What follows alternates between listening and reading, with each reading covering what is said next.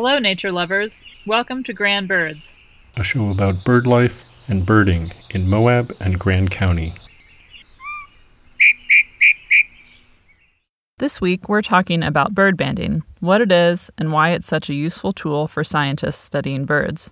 This fall, I worked as an assistant bird bander at the University of Utah's Rio Mesa Field Station on the Dolores River near Moab. This station is in operation for spring and fall migration every year. Last week, I spoke with my fellow banders, lead bander Blaine Carnes and assistant bander Ellie Resendez as they explained the process of capturing and banding a bird. The data that is collected for each banded bird includes species, age, sex, if possible, body measurements, body condition, and breeding condition. These data points are later submitted to the USGS Bird Banding Laboratory, which has been in operation since 1923 and holds records of over 77 million banded birds. The data collected at Rio Mesa is especially important as it is one of only two banding stations in Utah. Okay, so we're doing a net run. We have 16 nets at this site, and Ellie and I are checking eight of them. We split them up each time we come to check. We're down here. This is probably my favorite net, mostly because of its location. It's the one spot where we get to see the Dolores River. It's a nice view. No birds in this net, but we've got seven more to check, and hopefully we'll find a bird. Okay, so we're back to the station, and Ellie's gonna band this bird and explain the process. Yes. So um, I have the bird in a bag, in a small bag, and I'm going to take it out of the bag. This is still the ruby crowned kinglet. And these are very small little birds. Then I put the bird in bander's grip, and I get the smallest band that we have, and I put it on these special pliers that are specific for banding. So this is kind of like a little bracelet or something, right? Yes, the bird band is this small piece of metal made out of aluminum that goes around the leg of the bird, and it doesn't impede the bird's mobility, and it's very light. Okay, so the bird is now banded.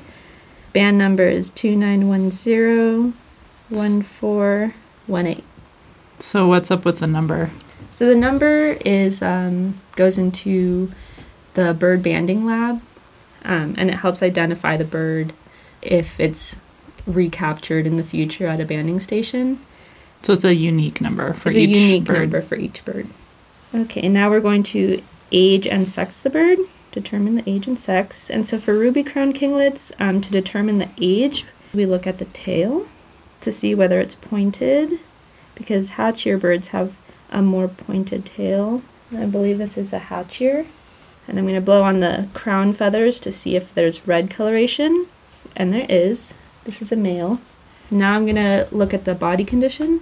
Okay, so she's blowing on the body feathers of the bird to see the skin. no CP, um, no cloacal protuberance, no BP, no brood patch. Those are breeding characteristics.